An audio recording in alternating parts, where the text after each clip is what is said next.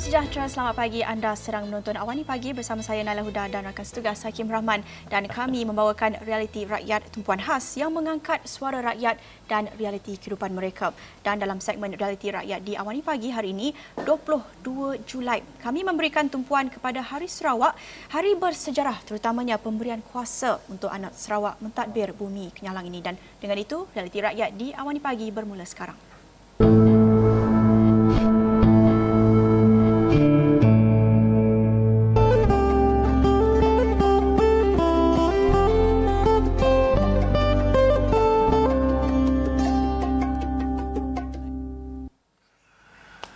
Sebenarnya Hari Sarawak hari ini kita bawakan dua tetamu untuk menceritakan tentang hala tuju negeri Sarawak Bumi Kenyalang ini dan apa peranan anak-anak muda terutamanya dalam membentuk masa depan Sarawak. Hari Sarawak disambut pada 22 Julai, diraihkan sempena tarikh negeri itu mentadbir atau pemerintah sendiri pada 1963. Ya, tetapi kita nak lihat dalam konteks moden hari ini bagaimana Hari Sarawak ditafsirkan dan apa semangat atau mesej yang ingin diangkat terutamanya oleh golongan belia.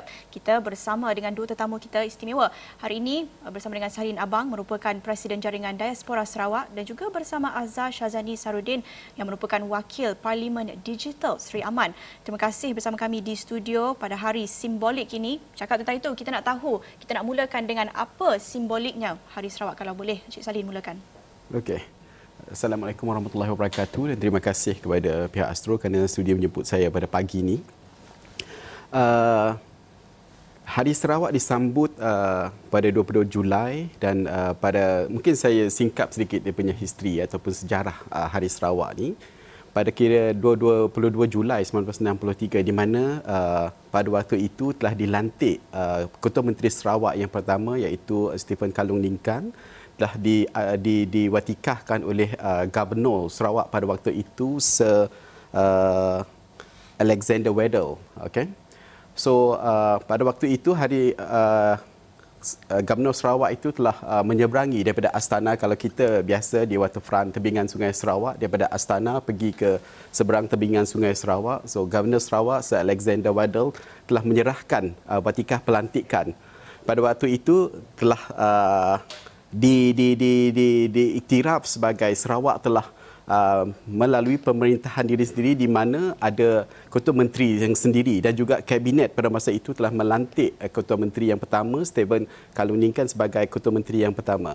So hari ini 22 Julai ini diangkat sebagai Hari Sarawak untuk memperingati tarikh yang bersejarah itu di mana pada waktu itu tertubuhnya Kabinet Sarawak, tertubuhnya, terlantiknya pada Ketua Menteri Sarawak yang pertama untuk mentadbir negeri Sarawak sebelum Sarawak menyertai Malaysia pada 16 September 1963. So signifikannya Hari Sarawak kepada rakyat Sarawak pada hari ini adalah kita memperingati perjuangan bangsa kita, rakyat Sarawak pada waktu itu untuk menuntut pemerintahan sendiri daripada gubernur daripada British pada waktu itu.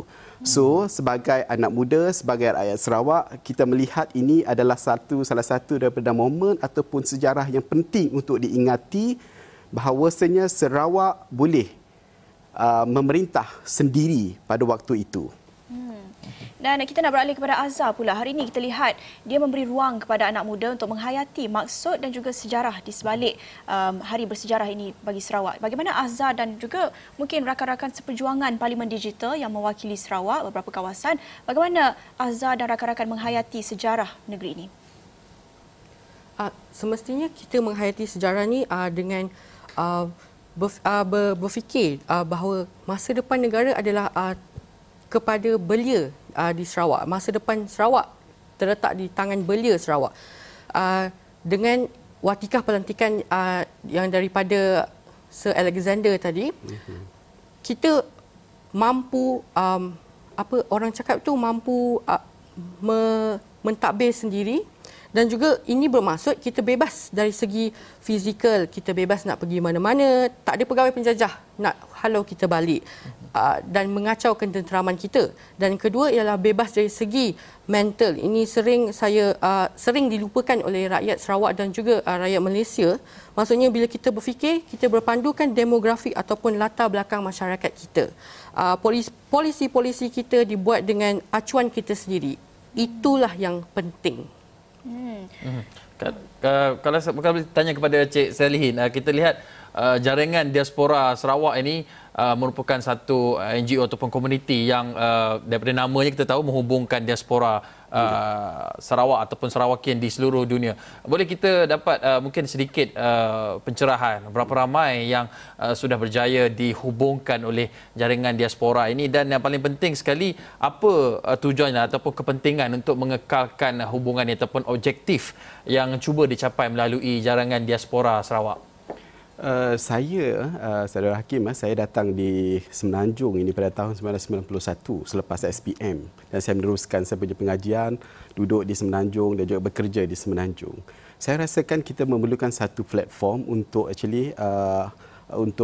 bersama-sama rakyat Sarawak, sebab melalui dan saya bersama dengan rakan-rakan saya melihat satu model di mana kita lihat di Indonesia dia ada Indonesian diaspora.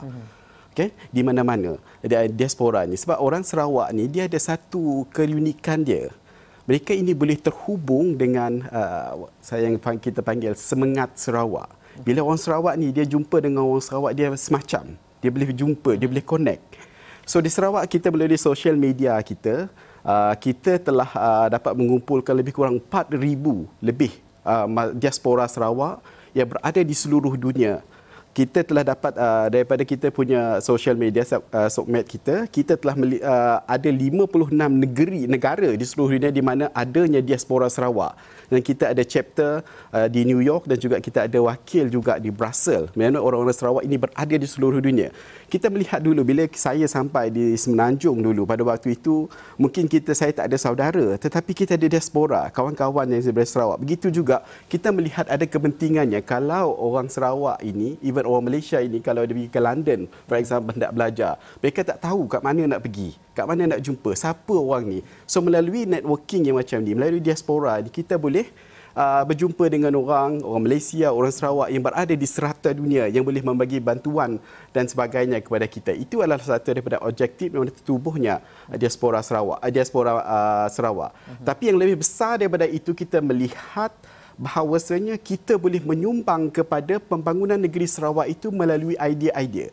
Kalau kita lihat di Sarawak dari segi ekonominya sendiri, macam kita lihat di Filipina dan Indonesia itu sendiri dari segi servis akaunnya, dari segi ekonomi yang kita lihat, orang Filipina ini dia bekerja di seluruh rata dunia. Di Indonesia juga dia jadi made di serata dunia dan mereka mengirimkan duit balik kepada negara mereka. Itu kalau kita lihat dari segi ekonominya, servis akaun untuk Indonesia itu sentiasa positif. Dan kita lihat macam yang terdekat, kita lihat macam rakyat Kelantan for example lah. Kita lihat mereka ini kalau kita di Kelantan, ramai rakyat Kelantan yang bekerja di Lembah Kelang. Tetapi mereka ini mengirim duit ke negeri Kelantan. Di situ ada kemakmuran, ada kemajuan dari segi ekonomi. Ini yang kita nak dari segi ekonomi. Tapi dari segi percambahan, dari segi idea untuk membangunkan negeri Sarawak, negeri yang kita cintai ini, di mana ramai lagi diaspora di seluruh dunia ini ingin menyumbang, sumbangkan dari segi ekonomi, dari segi idea kepada negeri Sarawak itu sendiri. Mereka ini telah terdedah kepada pengalaman-pengalaman di luar negeri, macam mana mereka bergaul dari segi pembangunan ekonomi dan sebagainya. Ini yang kita nak tapkan dan itu kita nak salurkan. Melalui program-program diaspora Sarawak, kita ada program dari segi akademik, discussion, kita ada program bersusai dan kita menyediakan resolution yang kita hantar kepada negeri Sarawak. Ini kita punya buah fikiran, ini kita punya idea, sebab kita rasa cinta dan sayang kepada negeri Sarawak. Ini yang kita inginkan negeri Sarawak, apa yang kita visionkan kepada kemajuan negeri Sarawak pada masa yang akan datang. Itu antara sebab ataupun terjadinya, tertubuhnya diaspora Sarawak ini. Satu usaha dan inisiatif yang baik, yang bukan saja ini idea dan buah fikiran mereka yang merantau di luar sana, yang melihat bagaimana keadaan di sesebuah ataupun di suatu kawasan itu, idea itu mungkin boleh diimplementasikan di negeri yang kita tinggal. Tapi untuk anak muda, kita tahu anak muda ni memang jiwanya cukup suka untuk meneroka Cik Salihin dan juga salah seorang yang meneroka ataupun berhijrah. Azhar sendiri pun boleh dikatakan sudah berhijrah, sudah berhijrah ke Selangor. Tetapi apa yang menyebabkan rasa ingin kembali semula? Adakah ada tempoh waktu tertentu untuk mungkin 10 tahun kutip pengalaman di luar, berkelana di luar sana, kemudian baru kembali ke negeri kelahiran, ataupun ada certain ataupun matlamat tertentu yang memungkinkan untuk kembali pulang dalam tempoh waktu tertentu? Azhar. Okey, sebenarnya saya tak ada planning pun untuk balik ke Sarawak, tapi sebab dah ditakdir buat masa sekarang tapi telah ditakdirkan untuk saya kembali ke Sarawak untuk menuntut pengajian saya degree nanti di Sarawak, di Unimas. Jadi saya rasa ini adalah satu peluang untuk saya. Lagi satu, saya rasa sangat connected dengan rakan-rakan dan keluarga saya yang itu komuniti Iban di Sarawak, iaitu di Sri Aman sendiri, tuai rumah Nimong, Empelanjau, Lacao. Jadi saya tak berapa pandai cakap bahasa Melayu Sarawak, tapi sebabkan saya pandai bercakap Iban dan saya fasih dalam bahasa Iban, saya rasa macam kalau saya di sini tak berapa saya nak cakap bahasa Iban tu. Dengan family saja saya boleh cakap bahasa Iban, dengan mak saya, dengan kakak saya, dengan adik-beradik saya. Tapi bila saya balik di Sarawak, suasananya lain. Sangat happy, sangat happening bagi saya, and it's a very fun experience for me lah, because you know kita berada dalam kawasan komuniti yang di mana semua orang cakap bahasa yang saya sendiri tak berapa bercakap di Semenanjung. Jadi bila saya balik Sarawak, everyone speak in Iban in kampung, and I also can speak Iban, so it's a fun moment for me. Merasa kekitaan tu lebih belongs kan. Dan tadi Encik Salin ada ceritakan tentang apa sumbangan yang perlu diberikan oleh diaspora anak Sarawak ini, dan kita nak ceritakan tentang itu, tapi kita perlu berinteract seketika. Kita kembali selepas ini.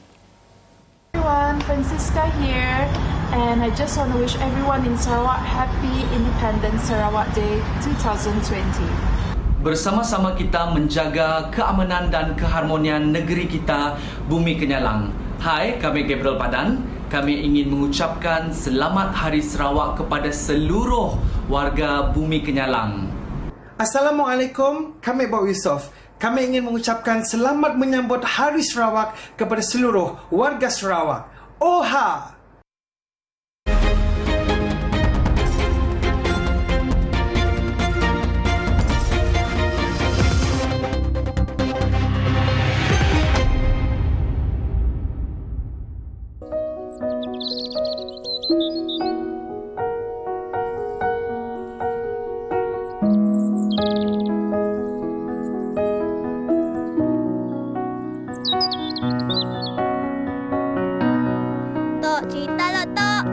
Pakah lupa tu.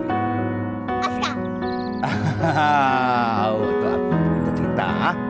Dulu atuk tu askar.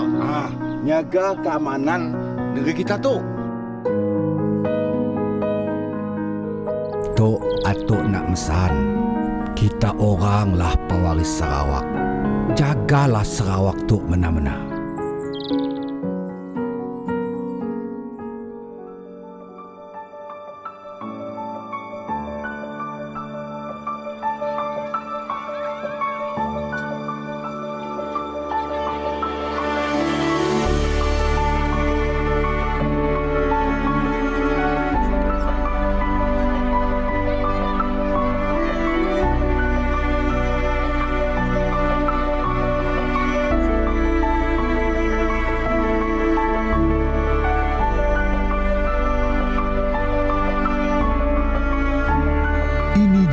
Kita.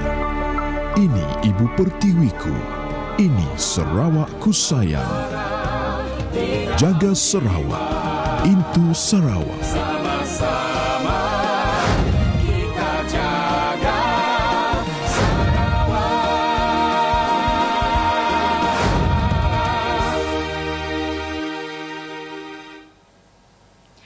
Bertemu kembali di Awani Pagi dalam segmen khas Realiti Rakyat, di mana kita menceritakan tentang simbolik dan signifikannya Hari Sarawak hari ini pada 22 Julai. Kita bersama dua tetamu istimewa, Encik Salin Abang merupakan Presiden Jaringan Diaspora Sarawak dan juga Azhar Shazani Sarudin merupakan Wakil Parlimen Digital Sri Aman. Dan tadi kita ceritakan tentang apa sumbangan yang diperlukan daripada Diaspora Sarawak ini. Selain daripada sumbangan ekonomi, apa yang juga penting adalah sumbangan dari sudut idea untuk mengekalkan semangat kekitaan itu. Dan kita mendengar daripada Encik Salihin tadi, kita nak dengarkan pandangan Azhar yang juga dikira sebagai diaspora yang sudah menerokai dunia luar yang berada di Selangor. Jadi kita nak tahu selain daripada sumbangan ekonomi, apa sebenarnya sumbangan peranan yang perlu dimainkan oleh diaspora, terutamanya anak muda Sarawak dalam menyumbang semula kepada negeri Sarawak ini? Ya, semestinya seperti apa yang saudari Nailah tadi cakap, saya dah jadi diaspora sebab menetap di Selangor. Salah satu saya rasa sumbangan yang paling besar kita orang Sarawak ni nak menyumbang kepada negeri Sarawak adalah selepas kita lihat infrastruktur di Sarawak, infrastruktur di Semenanjung seperti internet, jaringan jalan raya, universiti, infrastruktur seperti kemudahan awam seperti itu, kita lihat di Semenanjung ni sangat gah. Jadi selepas kita yang berada di sini, bila kita balik, kita perlu suarakan. Seperti saya sendiri anak muda, saya suarakan perlunya ada infrastruktur yang lengkap seperti internet, jaringan jalan raya, sebab kita tahu dengan jaringan jalan raya, bandar-bandar baru boleh berkembang dan juga bandar-bandar yang sedia ada juga boleh berkembang dengan lebih pesat. Dengan internet, kita we are moving toward digital economy. Yang amat berbahagia, Ketua Menteri Sarawak sendiri telah melancarkan digital economy for Sarawak, Sarawak Pay. Jadi jaringan internet yang kukuh dan lebih padu di Sarawak ni diperlukan sekiranya kita nak matlamat ini berjaya. Jadi dan belia-belia yang berada di Sarawak, yang berada di Semenanjung, belia-belia Sarawak yang berada di Semenanjung, saya harap mereka dapat menggunakan platform mereka bila balik di Sarawak nanti untuk menyuarakan pendapat ataupun apa yang kita perlu baiki di Sarawak. Cik Salihin, bukan saja mengumpul, bertanggungjawab mengumpul diaspora Sarawak yang berada di luar, tetapi juga Cik Salihin sendiri secara peribadi melalui syarikat accounting juga telah berada di serata dunia. Dan hasil daripada pengalaman di luar sana, melihat kembali apa yang berada di kampung halaman di Bumi Kenyalang itu, apa lagi ataupun keperluan yang diperlukan di Bumi Kenyalang itu untuk dibangunkan? Kalau tadi Azhar sebutkan infrastruktur internet, terutamanya biasalah anak muda memang lebih cakna dengan teknologi maklumat, tapi kita yang lebih tua sedikit pun tidak boleh ketinggalan. Tapi faktor-faktor lain seperti ataupun mungkin dari segi kebudayaannya, makanannya ataupun infrastrukturnya di Sarawak, apa yang diperlukan, yang memerlukan ataupun idea daripada diaspora Sarawak ini yang mungkin boleh diimplementkan di Sarawak? Saudara Hakim, bila kita connect dengan kita punya social media dalam Facebook, kita bersama dengan diaspora di seluruh dunia ni, mereka ada yang diaspora ni, dia dulu mungkin foreigner, dia kahwin dengan orang Sarawak, so dia bawa isteri dia merantau ke luar negara, so dia punya anak dan juga dia punya anak bini dia di luar negara. So mereka ni sebenarnya dia rindu. Bila kita connect diorang, dia bercerita pasal sayur lemidin, cerita pasal mi kolok, laksa Sarawak, bahasa-bahasa Sarawak. So diorang ni mencari satu platform macam mana mereka boleh menghubungkan balik dengan negeri Sarawak, because mereka dah lama tinggalkan negeri Sarawak, makanan, budaya dan sebagainya. Dari segi sumbangan, kita lihat negeri Sarawak itu sendiri, kita lihat banyak sebenarnya yang boleh kita pelajari dari segi di negeri Sarawak. Salah satu yang saya selalu tekankan, saya beritahu, kalau kita nak buat bisnes di Malaysia ni, tempat yang kita boleh ada prospek, ada masa depannya adalah di Sarawak. Kita lihat dari segi faktor of production, semua sekali dari segi keluasan tanah dan sebagainya, itu adalah salah satu faktor yang boleh menyebabkan investor datang ke Malaysia. Tetapi kalau kita boleh belajar daripada Sarawak, yang pertama dari segi kestabilan politik dia. Okay? Itu adalah salah satu dari yang penting di mana kita lihat sejarah telah membuktikan, dan juga kita lihat di mana orang Sarawak ni walaupun ada pembangkang dan juga pencadangnya, tetapi di dalam perkara yang mereka boleh sepakati bersama, contohnya mengenai dengan MA63 yang kita lihat, pembangkang dan juga pihak pencadang, pihak kerajaan sendiri boleh menyepakati. Ini adalah salah satu daripada perkara yang boleh kita pelajari. Dipanggil political maturity, yang kita boleh belajar di mana dari perkara yang kita sepakati, perkara-perkara yang kita setujui bersama, kita boleh fight bersama. Itu yang pertama, dari segi kestabilan politik dan juga political maturity. Yang kedua, kita lihat dari segi perpaduan kaum. Sehingga dikatakan kalau kita hendak berhijrah ke Australia, lebih baik kita berhijrah ke Sarawak sebab dia punya perpaduan kaum. Dari segi, kalau kita lihat dari segi, kalau di Kedai kita pegang, kalau saudara ni Hakim sendiri pergi ke Sarawak, di kedai makan contohnya, di kopi house dan sebagainya, kita boleh lihat berbagai bangsa duduk makan mikolog dan semua sekali boleh bersatu, boleh bersama makan sekali. Ini adalah keunikan yang saya rasakan semakin hari semakin menghilang di Semenanjung ini. Tetapi itu masih ada lagi di Sarawak. Dari segi perpaduan, dari segi kita boleh bercampur. Ini adalah satu perkara yang kita boleh belajar daripada negeri Sarawak itu sendiri. Dan saya rasa diaspora dan juga anak muda boleh memainkan peranan dari segi mengekalkan.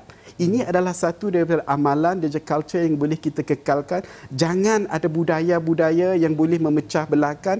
Dari segi kita punya culture yang begini, dari segi yang boleh menghubungkan, yang boleh merapatkan hubungan di antara bangsa dan juga ras. Kalau kita lihat di negeri Sarawak itu sendiri, jumlah suku kaum dia ada 32, tetapi kita boleh hidup, boleh makan. Kalau kita ambil petik daripada kata-kata Tok Nan dulu, kita boleh duduk makan dan cari amoy sekali pun kita boleh cari sekali. Itu kata-kata Tok Nan dulu. Itu sampai begitu sekali dia punya kata-kata untuk menggambarkan betapa keharmonian, betapa kesepaduan ini adalah penting. Dan ini yang kita boleh belajar. Dan diaspora dan juga anak-anak muda harus mengekalkan budaya ini, dan kita tak mahu nasib-nasib yang subversif dan sebagainya boleh mengganggu gugat perkara-perkara ini. Dan ini adalah kekuatan negeri Sarawak, kekuatan yang harus kita pertahankan. Kalau hari ini, Hari Sarawak, kita harus pertahankan perpaduan. Kita harus pertahankan kesepaduan yang ada, yang menjadi mercu, yang menjadi kekuatan kepada negeri Sarawak itu sendiri. Itu kita harus pertahankan. Ya, sangat menarik. Bukan sahaja diaspora dan anak muda Sarawak ini perlu sumbang kembali apa idea yang mereka kumpul ketika mereka menerokai dunia luar itu, tapi dalam masa yang sama ada banyak juga yang dunia luar ini boleh pelajari daripada Sarawak sendiri. Bagi Azhar, apa yang dikongsikan Cik Salihin tadi, apa yang mungkin berada di Semenanjung ini, apa yang mungkin kita boleh pelajari daripada Sarawak? Okey, of course, seperti Encik Salihin tadi cakap tentang budaya kita yang budaya orang Sarawak yang boleh makan duduk sama-sama tanpa mengira kaum. Contohnya saya sendiri, kedai tu pemilik berbangsa Cina, tapi di situ juga mempunyai stall berbangsa Dayak, berbangsa Melayu, semua tu, dan kita semua boleh makan di situ, tak fikir pun pasal kaum apa. Yang penting kita fikir di situ kita nak makan, dan kita sebagai rakyat Sarawak kita makan di situ dengan penuh harmoni. Kita sendiri pun cakap bahasa Sarawak sendiri. Dan juga saya rasa apa yang Semenanjung boleh pelajari daripada Sarawak adalah lebih kepada apa namanya sosioekonomi, di mana kita tak perlu pun membanding-bandingkan apa namanya bangsa ini lebih baik pada bangsa ini lebih rendah pada bangsa ini. No. We are in Sarawak, we are in for it for all, one for all. And saya rasa itulah salah satu daripada apa yang Semenanjung boleh belajar daripada Sarawak. Sifat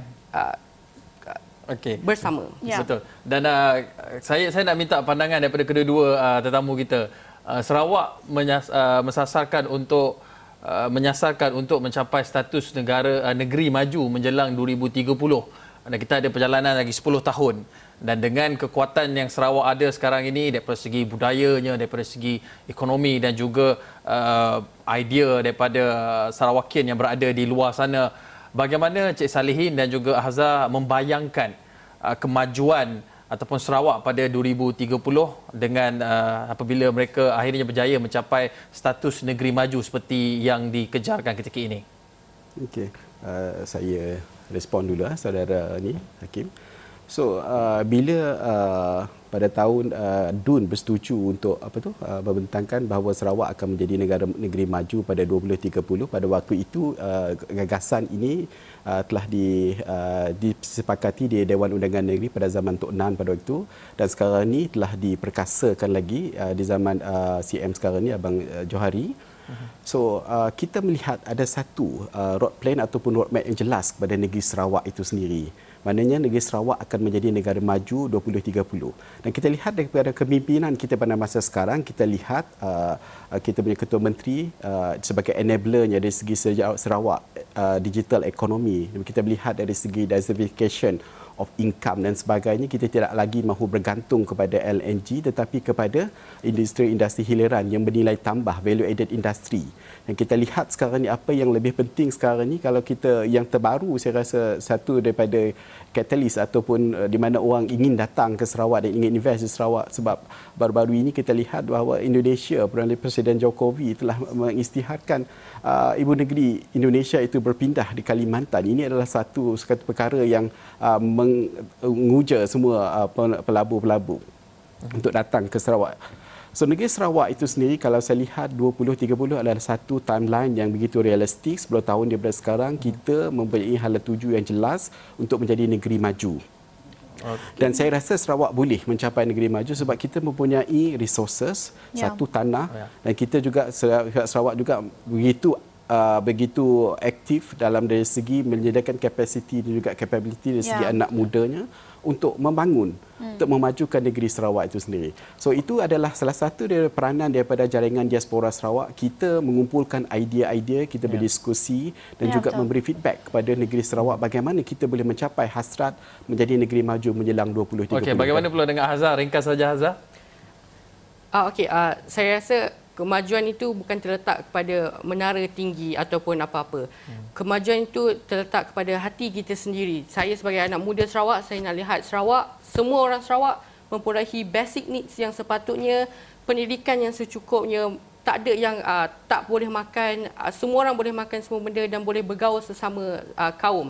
Jadi itulah ukuran kemajuan bagi saya. Tak semestinya kita kena ada KL Tower second ataupun Sarawak Tower second, just suggestion.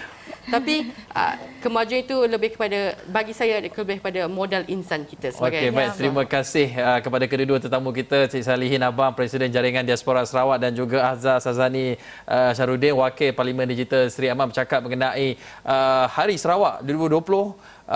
Pengertian dan makna kepada anak-anak Sarawak ini.